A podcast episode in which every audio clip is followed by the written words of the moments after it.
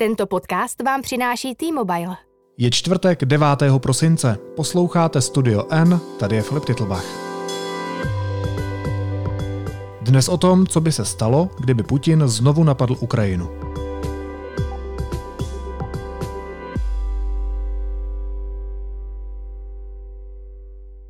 Russia is under close scrutiny this morning after a video call between President Biden and Vladimir Putin. The president warned the Russian leader of dire consequences if he orders an invasion of Ukraine. Good evening, and thank you for joining us. We want to begin tonight with escalating tensions between the two former Cold War rivals, the U.S. and Russia. Telemost mezi prezidenty Spojených států a Ruska Joeem Bidenem a Vladimirem Putinem sice trval přibližně dvě hodiny, ale na veřejnost se z něj dostalo jenom minimum detailů. Státníci si hrozili, varovali se, ale i vtipkovali. A důležité také je, co se nestalo. Biden bezprostředně po telefonátu s Putinem nezavolal svému ukrajinskému protějšku Volodymyru Zelenskému, ač mu to slíbil. Kontaktuje ho až dneska, s odstupem. Hostem Studia N je reportérka Petra Procházková. Petro, vítej, ahoj. Ahoj Filipe.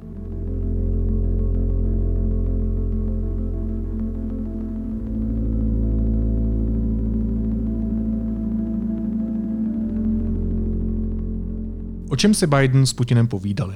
Jak to obě strany popisují? Nebo ty zlomky, které máme?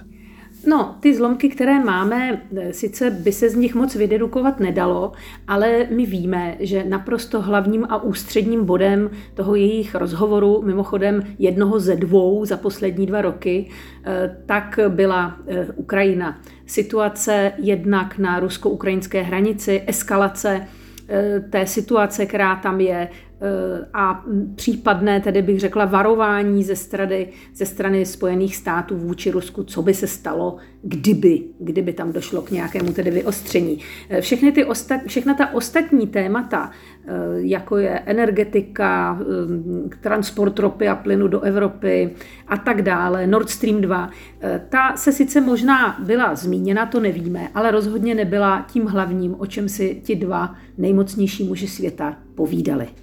A to je ten důvod, to je ten hlavní důvod, proč ukrajinského prezidenta Volodymyra Zelenského nutně musí zajímat, co si oba pánové řekli? Ano, určitě, eh, protože eh, on je, eh, on je prezidentem země, která byla hlavním tématem a jako takový si myslel, a myslel si to podle mě správně a také mu to bylo slíbeno, že bude tím prvním komu potom jeho partner, jeho strategický partner, americký prezident Biden, zatelefonuje. Eh, ono to bylo i nějak předjednáno, ale pak se to tedy nestalo. Eh, Biden spíš eh, hovořil se svými partnery ze západní Evropy, což tak zase vzbudilo na Ukrajině takové ty emoce, jakože o nás bez nás a museli si počkat do dneška, kdy se ten telefonický rozhovor prezidentů Ukrajiny a Spojených států má uskutečnit. No a co je to pro Ukrajinu, respektive pro Volodymyra Zelenského za zprávu, že ač mu to Biden slíbil, tak mu vlastně bezprostředně eh, po telefonátu s Putinem nezavolal? Je to pro něj zpráva, která vypovídá o stupni důležitosti Ukrajiny eh, pro celé západní společenství. Nebudeme si nic nalhávat, víme, že Ukrajina na jednu stranu je strašně důležitá země. Mimochodem je to největší země, eh, která celá leží v Evropě je, je prostě největší. Eh, takže má jedno významné nej, eh, leží eh, v tom východním cípu, který je z bezpečnostního hlediska pro Evropu strašně důležitý. Je to země, která, ač má řadu různých problémů u, u sebe doma, tak jednoznačně prohlašuje, že chce být součástí evropského společenství, že chce být součástí celé té prozápadní, západní demokratické demokratické rodiny států, které prostě mají nějaké zásady a na nich staví. A to je pro nás hrozně důležité, protože těch států na východ od nás, které toto jednoznačně deklarují, není zas tak mnoho. A na druhou stranu to, že eh, eh, jak si občas dáváme Ukrajincům najevo, že přece jenom nejsou pro nás těmi úplně rovnocenými partnery, jak by si představovali, a to z mnoha důvodů, eh, tak to je už takový, takový leitmotiv. No. Takže já jsem si tak nějak ani jsem nebyla překvapená, když hned po tom rozhovoru s Putinem Biden nepokračoval v online rozhovoru s, se Zelenským. Mě to příliš nepřekvapilo. Jak důležité je v téhle době pro Ukrajinu spojenecké partnerství právě se spojenými státy? No životně. A tady bych to nebrala jako v přeneseném slova smyslu, ale já se domnívám, teď hypoteticky, i když se nemá říkat kdyby, tak pokud by Ukrajina neměla mocné spojence na západě, eh, tak by už eh, podle mého názoru buď celá, anebo její podstatná část byla pod zprávou Ruské federace.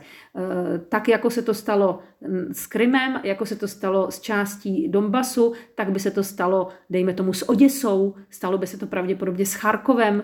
Rusko by využilo toho, že i na Ukrajině je část obyvatelstva v těchto oblastech východních a jižních přece jenom jako nakloněna té ruskojazyčnosti, tomu, té spolupráci s Ruskem a eh, cítí se být pořád součástí nějakého postsovětského prostoru a myslím si, že by to Rusové nějak prostě šikovně vymysleli a už by tam byli. A je tohle důvod, proč Putinovi vadí, jak si ta aktivita eh, Severoatlantické aliance, která směřuje i směrem na východ, Eh, je to, proč chtěl Putin po Bidenovi nějaké právní závazky nebo nějaký právní slib toho, že na to už se nebude jak se rozšiřovat směrem k Rusku? No to je taky takový leitmotiv, Filipe, já si pamatuju, když do NATO vstupovaly nejen baltské státy, ale i, ale i my, a e, tehdy já jsem byla v Moskvě a velvyslancem tam byl pan Dobrovský. A já si pamatuju, jak když, když jsme vstoupili do NATO, tak pana Dobrovského si Rusové volali na kobereček a opravdu mu mili hlavu za to, že se Eh, že se Praha odhodlala k takovému to, eh, takové to zradě. Oni to pokládají za zradu. Oni to vlastně myslí tak jako dobře, víš? Oni to i tak říkají, vždyť to jsou naši přátelé, to jsou naši strategičtí spojenci. Co blbnou, co se ženou do té nepřátelské, divné, agresivní organizace, která byla po celé jaksi dějiny druhé poloviny minulého století naším úhlavním nepřítelem. A pokládají to za prostě naši hloupost, eh, jakousi, jakousi ne, ne, nepochopitelnou naivitu, tvrdí, eh, že vlastně jsme pohlcováni spojenými státy americkými a že se stáváme koloniemi a otroky a tak dále. A myslím si, že z části tomu dokonce věří. A teď mi řekni, co se to v poslední době děje na ruském území poblíž ukrajinských hranic? Na ruském území poblíž ukrajinských hranic se eh, koncentrují opravdu významné vojenské síly. Eh, podle ukrajinského ministerstva obrany eh, je tam v tuto chvíli kolem 90 až 95 tisíc vojáků. Je tam ale také obrovské množství techniky, částečně údajně podle satelitních snímků bez obsluhy, ale to je ten nejmenší problém. Eh, tam ještě ty, ty vlastně ty vojáky, kteří by, kteří by obsluhovali tu těžkou techniku eh, dopravit. Eh, předpokládá se, že na cestě jsou další posily z ruského vnitrozemí a že ten počet má dosáhnout až asi 170 tisíc. To je obrovské číslo a teď to může mít podle mě dva důvody. Buď se opravdu Rusové připravují na nějakou vojenskou akci, jak velkého rozsahu těžko, těžko říct, a nebo jde o e, opravdu velmi, velmi jaksi významný tlak na Ukrajinu, protože víš co, představ si, že se kolem tvého domu, kolem tvých hranic houfuje potenciální nepřítel. Co musíš udělat? Musíš si nakoupit zbraně, musíš stáhnout část lidí, aby šli ty hranice bránit. V zemi ti panuje nervozita, všichni se se všema hádají, jestli se to dělá vlastně dobře. Stojí ti to strašně moc peněz, času a nemáš čas vůbec na nic jiného neděláš reformy, eh, ne, ne, ne, nebojuješ s covidem tak, jak bys měl, protože všechen svůj um a sílu soustředíš na obranu hranic, které možná ani nikdy napadeny nebudou, ale ty škody už jsou napáchány teď. A když říkáš, že existují dva důvody, tak který ten důvod je podle tebe reálnější? Je to ten útok, anebo je to zastrašování? Já si myslím, že eh, tak trochu obojí. Eh, já jsem přesvědčena o tom, že plány útoku nebo dejme tomu zabrání eh, dalšího části území Ukrajiny už tady existují pár let. Že eh, ten plán eh, už v roce 2014 a 15, který počítal s tím, že ty, ty, ty separatistické pseudorepubliky budou sahat až k Charkovu a že na jihu bude vytvořena další s centrem v Oděse, tak eh, to jsem o tom přesvědčena, že tyto plány jsou velmi pečlivě rozpracovány a že nebyly uskutečněny jenom proto, že Rusko samozřejmě nechce se zaplést do nějakého velkého evropského konfliktu. Eh, a kdyby eh, nevěřilo, nebylo téměř stoprocentně přesvědčeno, že po anexi Krymu a po tom, co vyvedlo na Donbase, nebude následovat eh, velký konflikt, kdy se proti Rusku postaví celá Evropa a Spojené státy, tak by do té akce nikdy nešlo. Ale v Kremlu věděli v podstatě, co se stane. A upřímně, ono se nestalo nic. Takže oni si tak jako počítají, co by jim přinesla další invaze nebo další akce nebo prostě něco, eh, na co by ten západ zareagoval. A pokud ta cena za, ně, za, za to bude pro ně snesitelná, eh, tak to udělají. Pokud si spočítají, že to bude nevýhodné, tak to bude jenom strašení. No jo, ale to, co se teď děje, to nejsou žádní separatisté, to nejsou žádné neoznačené bojůvky. Tam se srocují vojska Ruské federace. A je to prokázané, máme satelitní snímky, máme v ruce spoustu videí, jak po kolejích eh, jedou armádní vozidla. Eh, tak není to v něčem přece jenom jiné, než třeba válka na Donbase nebo anexe Krymu, respektive ten případný začátek? Tak už jsme jednou, eh, při, při nejmenším jednou jsme podobnou situaci měli a to je letos na jaře, kdy také došlo k takovému srocování vojsk. Eh, oni to dělají tak, že tam nejdřív uspořádají vojenské cvičení a pak tam ty vojáky prostě nechají, ještě k ním nějaké přidají. Ale eh, Samozřejmě, že zase, když by se jako pokusil aspoň trošku na to podívat z toho ruského pohledu, tak oni mají jistý argument, dejme tomu. Jo? Tak dnes vydalo ministerstvo zahraničí Ruska eh, takové poměrně, eh, poměrně agresivní prohlášení, kde vypočítává, kde blízko ruských hranic jsou nějaká natovská vojska, eh, kde je nějaké cvičení na to, kde jsou bojové, bojové prostě, kde je bojová flotila, se k ním blíží, hovoří se, ne, jako těžko ověřit, co je pravda, ale rusové prostě tvrdí, že ty přelety letectva vojenského NATO jsou mnohem častější než dřív a že se prostě cítí být ohroženi. Samozřejmě, že je to pravděpodobně jenom odůvodnění toho, aby se tam ta vojska mohla stahovat. Na druhou stranu eh, musíme si představit trošku tu mentalitu Ruska. Oni pořád mají pocit, že ten prostor i mimo hranice kolem Ruska jim tak nějak možná ani nepatří, ale že mají právo na to, aby kontrolovali, co se tam děje. A obávám se, že podobný pocit mají američané, protože si nedokážu představit, jak by se tvářili, kdyby se jim Rusové začali houfovat třeba v Hondurasu nebo na Kubě. Já to vůbec nechci ospravedlňovat a srovnávat, jako to dělají někteří naši čtenáři a pak mi strašně nadávají, co to píšu za nesmysly. Jenom tady vysvětluju eh, takovou mentalitu jako prostého běžného Rusa, který se příliš nezajímá o zahraniční politiku, nebude studovat žádné satelitní snímky ani vyhledávat si, kde co je pravda, ale ze své televize uslyší, že se v černomorském prostoru houfují vojska NATO a že je třeba napnout veškeré síly, aby se tam moc neroztahovaly. A to je argument, na který bude slyšet 80% obyvatel Ruské federace. A je k tomu i ten objektivní důvod. Dává Západ důvod Ruské federace, aby tam tu armádní techniku posílala? Vyostřuje to napětí sama Severoatlantická aliance, Evropská unie nebo jiné západní struktury v té oblasti?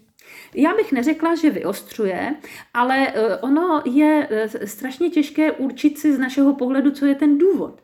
Protože eh, pro Rusko je legitimní důvod k tomuto harašení zbraněmi, ba možná i k nějakým dalším akcím. Jenom to, že Ukrajina zjevně a veřejně prohlašuje, že by se chtěla stát členem NATO. Prohlašovala to i Gruzie a také přišla o část svého území. Je to prostě z pohledu Ruska legitimní obrana před přiblížením se nepřátelské struktury k jeho hranicím. Je otázka, jak dalece my dovolíme, aby, ta, eh, aby tedy Rusko diktovalo svým bývalým satelitům, čeho mají a nemají být členem. Ale jenom nabádám k tomu, když už si se ptal, eh, jak dalece provokujeme, tak nabádám k tomu, k takovým těm siláckým eh, výkřikům typu vás se nebudeme na nic ptát a prostě uděláme si to, jak chceme. To je sice asi pravda a jistě na to máme právo, ale z hlediska té křehké diplomacie, kterou je třeba teď zapojit, aby skutečně k žádnému konfliktu nedošlo, to není příliš šikovné jednání s Rusy, které tento, kteří tento tón nesnášejí. A já je do, jako trošku je vlastně chápu, jo, protože ty ta, velmoci se prostě chovají jinak než malé státy, které necítí tu zodpovědnost za to své, za to své okolí. A Rusové musí nějakým způsobem dozrát k, tomu, k té představě, že budou obklopeni státy na to. Musí, jako si zvykli na to, že Baltské státy jsou členy Severoatlantické aliance, tak si budou muset zvyknout i na Ukrajinu a Gruzii pravděpodobně. Ale nepříliš, řekla bych to úplně lidové, nepříliš bych tlačila na pilu, aby se ta pila nás trochu nepořezala. Já vlastně úplně rozumím tomu, co říkáš, ale co naopak? Dá se z toho našeho západního pohledu podle tebe pochopit ta ruská reakce? A nebo je to pro nás neoddiskutovatelně jednostrané vytváření napětí ze strany Ruska. Protože zase, buďme upřímní, na druhou stranu i, i toho jsme byli svědky, třeba právě v případě ruské anexe ukrajinského území Krymu. To prostě bylo napadení. Ano, e, to, co Rusko předvedlo zhruba od roku 2014, ale vlastně i předtím právě ve vztahu ke Gruzii, je jednoznačná agrese. Eh, nedá se to vůbec ničím omluvit, žádnými reminiscencemi do historie, že kdysi byl Krym náš a my jsme vám ho dali a nemysleli jsme to tak, takže si ho teď bereme zpátky. Ani těmi pseudoreferendy a tak dále. Je to prostě agrese, na kterou Rusko nejenže nemělo morálně právo, ale bylo to i jako pregnantní porušení eh, různých mezinárodních úmluv a tak dále. A závazků, které Rusko i mělo vůči Ukrajině i Gruzii. Eh, to určitě ano. Když by si pár let bydlel v Rusku, Rusku a díval se jenom na ruskou televizi, tak už začneš o tom, co já tady teď říkám, eh, pochybovat. A to je to, o čem já mluvím. My si můžeme stokrát říkat tady to a být si tím zcela zcela jistí. Ale pokud nenahlédneme do té mentality nejen e, ruské diplomacie a Kremlu, osazenstva Kremlu, ale i těch ruských diváků ruské televize, tak nepochopíme, jak je možné si ospravedlnit vlastně to, že zaberu cizí území. A ono to možné je. Eh, z ruského pohledu je tam řada, eh, řada prostě ale, které my, které my nechápeme. A e, zkrátka musíme s tím počítat. Můžeme se stokrát jako zlobit a říkat si, že jsou to agresoři a, a že to prostě tak nemá být. Ale musíme s tím počítat. S jejich postojem, mentalitou a argumenty musíme počítat, protože je to jaderná velmoc a nakonec, že je tam 140 milionů lidí, z nich část si prostě myslí něco, čemu e, čemu my nechceme jaksi ani nějak uvěřit. Tak já opravdu doporučuji, aby jsme aby jsme, eh, aby, jsme se, aby jsme se k těm lidem chovali, eh, vůbec k Rusku chovali více eh, jako k někomu, kdo není a priori úplný vůl, což se mi někdy zdá, nebo úplný agresor, nebo úplně prostě někdo vyčleněný z našeho společenství. My to někdy děláme, myslím, že Evropané máme takové jako takový trošku nadřazený, někdy eh, nadřazený, nadřazený maníry máme ve vztahu k Rusku a eh, to Rusové úplně nesnáší. Tak já prostě jenom nabádám k tomu, aby jsme si zkusili vždycky ten opačný pohled, je to hrozně těžké, ale v zásadě, v zásadě nám nic jiného nezbyde.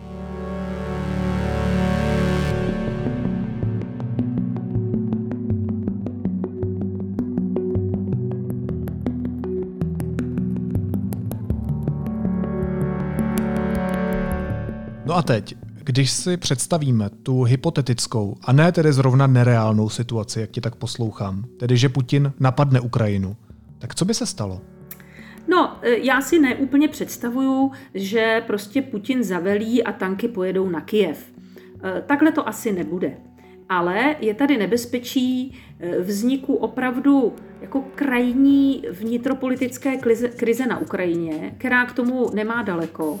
Musíme si uvědomit, že na Ukrajině část obyvatelstva pořád ještě eh, výrazně sympatizuje s Ruskem, nebo aspoň nesympatizuje s tím současným vedením. Ukrajina je v těžké ekonomické, sociální situaci a tam se dobře pracuje na takovém poli právě nepříteli. Takže myslím si, že spíš eh, Putin a jeho důstojníci generálové budou vymýšlet eh, něco, co by ospravedlnilo potom jakousi eh, mezinárodní pomoc. Oni se pak pasují do role modrých přilep na tom území, dokonce si je v minulosti i třeba v Abcházii jsem na vlastní oči viděla, jak si je na modro přemalovávali, ty své přilby, a, a půjdou tam někomu pomáhat. Jo, to oni už to mají v historii z toho mnohokrát, oni to výborně umí, budou někomu pomáhat a když tam nebude nikdo ohrožen, tak oni to ohrožení vytvoří a pak tedy přijdou na pomoc. Tak toto je scénář, kterého bych se obávala právě v těch oblastech, kde je ruskojazyčné obyvatelstvo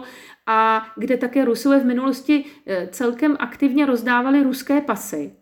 Eh, spousty obyvatel Donbasu jsou dnes i ruští občané a jakmile by se jim mohlo dít nějaké příkoří, eh, tak už je tady legitimní z pohledu Ruska zase, legitimní důvod je tam jít bránit byť s pomocí raket a tanků. Jak by na takovou situaci měla nebo měla umět reagovat Evropská unie? No já si myslím, že Evropská unie už by měla reagovat daleko dřív, že to, že nedokázala jednoznačně a velmi rázně eh, zareagovat po anexi Krymu, že to bylo spíš v, jaksi formou velkých slov a velkého vyhrožování, ale nakonec vlastně se nepodařilo Rusko přitlačit vůbec k ničemu, co se týče Krymu. A Mm, prošlo to, strašně jednoduše to, to prošlo. Jo? Tak eh, teď už bude to eh, horší, protože eh, protože my nemáme moc, moc těch pák. Jedna mocná páka by tady byla. Ale já myslím, že už jsme to jednou prostě říkali. Cokoliv, co my uděláme tak, aby to Rusko poškodilo, potrestalo za jeho chování, tak bude bolet i nás.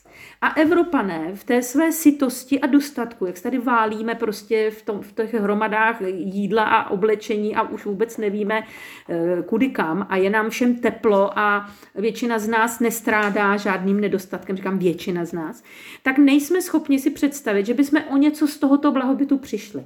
A pokud bychom chtěli Rusko potrestat, tak bychom se museli třeba vzdát eh, dovozu energetických surovin. Museli bychom třeba úplně vyřadit eh, z provozu Nord Stream 2, který je teď těsně před zahájením nebo spuštěním do provozu. Eh, to by, to by prostě Němci museli oželet.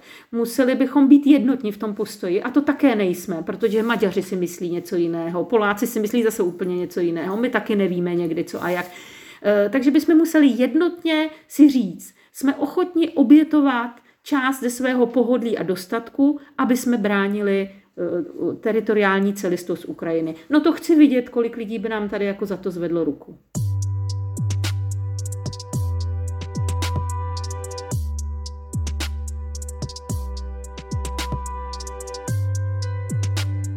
Proč vlastně Ukrajina ještě není součástí NATO? Ukrajina nechce do Severoatlantické aliance, nebo Severoatlantická aliance nechce Ukrajinu? Eh, no, těch adeptů vlastně z bývalého Sovětského svazu jsou teď dva eh, eh, opravdu žhaví adepti na vstup do NATO a to je Gruzie a Ukrajina a oba státy mají stejný problém. Myslím si, že Rusko ten problém vytvořilo také proto, aby se oba státy nemohly součástí aliance stát a to je problém teritoriální. Protože Gruzie je vlastně de facto ve válce s Ruskem kvůli eh, Abchá, okupované Abchází a okupované Severní Osetii a Ukrajina ze známých důvodů okupovaném Krymu a okupovaném východním Donbasu.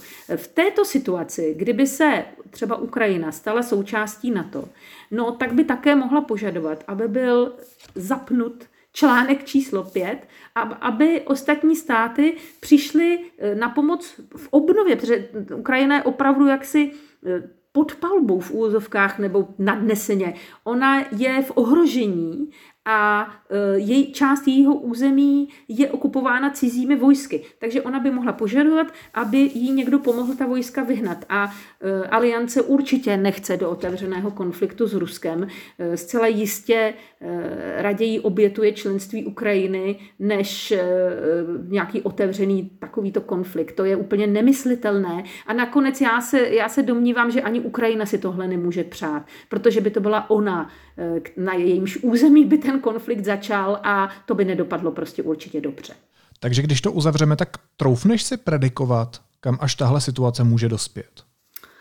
No, já jsem udělala jeden velmi špatný předpoklad eh, před anexí Krymu, kdy jsem se svým kolegou eh, Mirkem Štětinou, eh, který tvrdil, že prostě jednou Rusové Krym obsadí, tak já jsem byla ochotna vsadit No hodně, hodně, neřeknu co, ale hodně na to, že se to nemůže přece stát v této době, v 21. století, v Evropě, takováhle věc, vždyť to není možné. No a stalo se asi tři měsíce poté, co jsem toto tvrdila.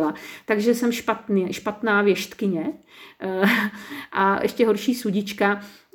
Ale já si spíš myslím, že půjde o dlouhodobé harašení zbraněmi, kdy Rusko tímto ano bude bránit vstupu Ukrajiny nejen do NATO, ale i do dalších velmi důležitých, třeba do Evropské unie, protože Ukrajina bude ekonomicky velmi strádat.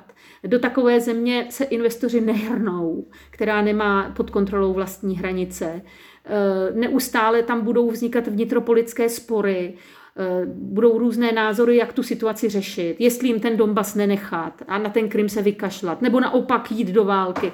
To všechno bude tu zemi destabilizovat a oslabovat a to je vynikající výsledek eh, této podivné války Ruska proti Ukrajině. Já myslím, že v Moskvě si snad ani víc nemusí přát, takže bych sadila na toto.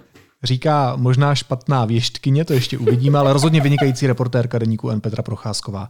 Petro, moc děkuju, měj se moc hezky, ahoj. Měj se hezky, Filipe, ahoj. Následuje krátká reklamní pauza. Za 30 sekund jsme zpátky. Dopis Ježíškovi letos psát nemusíte, protože o všechny dárky se postaráme my. Třeba novou televizi u nás pořídíte s vánočním zvýhodněním až 7000 korun. Více informací získáte na t-mobile.cz lomeno Vánoce. Pojďme společně nahlédnout do dávné minulosti a poodhalit tajemství bájného světla nad Betlémem. Planetum uvádí Hvězda betlémská. A teď už jsou na řadě zprávy, které by vás dneska neměly minout. Premiér Petr Fiala se sešel s prezidentem Milošem Zemanem na zámku v Lánech. Jednali spolu bez bližších podrobností o sestavení vlády. Schůzka se uskutečnila pár hodin po úterním jednání s adeptem na ministra zahraničí Janem Lipavským.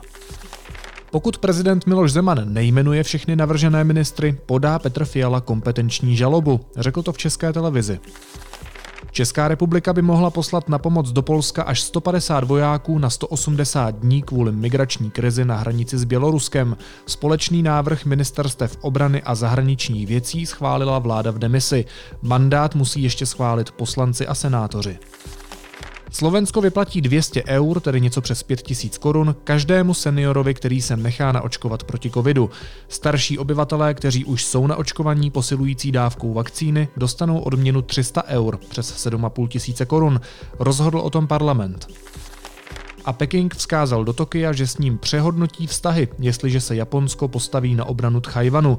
Kritizuje tak vyjádření expremiéra Abeho, který řekl, že Japonsko nebude nečinně přihlížet, pokud Čína ostrov napadne.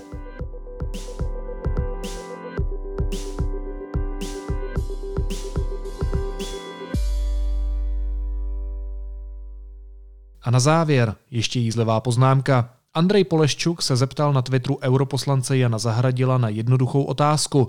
Probíhá v Číně genocida Ujgurů? Ano nebo ne? Pan europoslanec odpověděl. Termín genocida, pane Poleščuku, si rezervuji výhradně pro masovou nacistickou likvidaci židů. Asi to necítíte tak silně, vzhledem k tomu, odkud jste přišel. Já ano. Jaký termín byste si rezervovali výhradně pro pana europoslance? Naslyšenou zítra.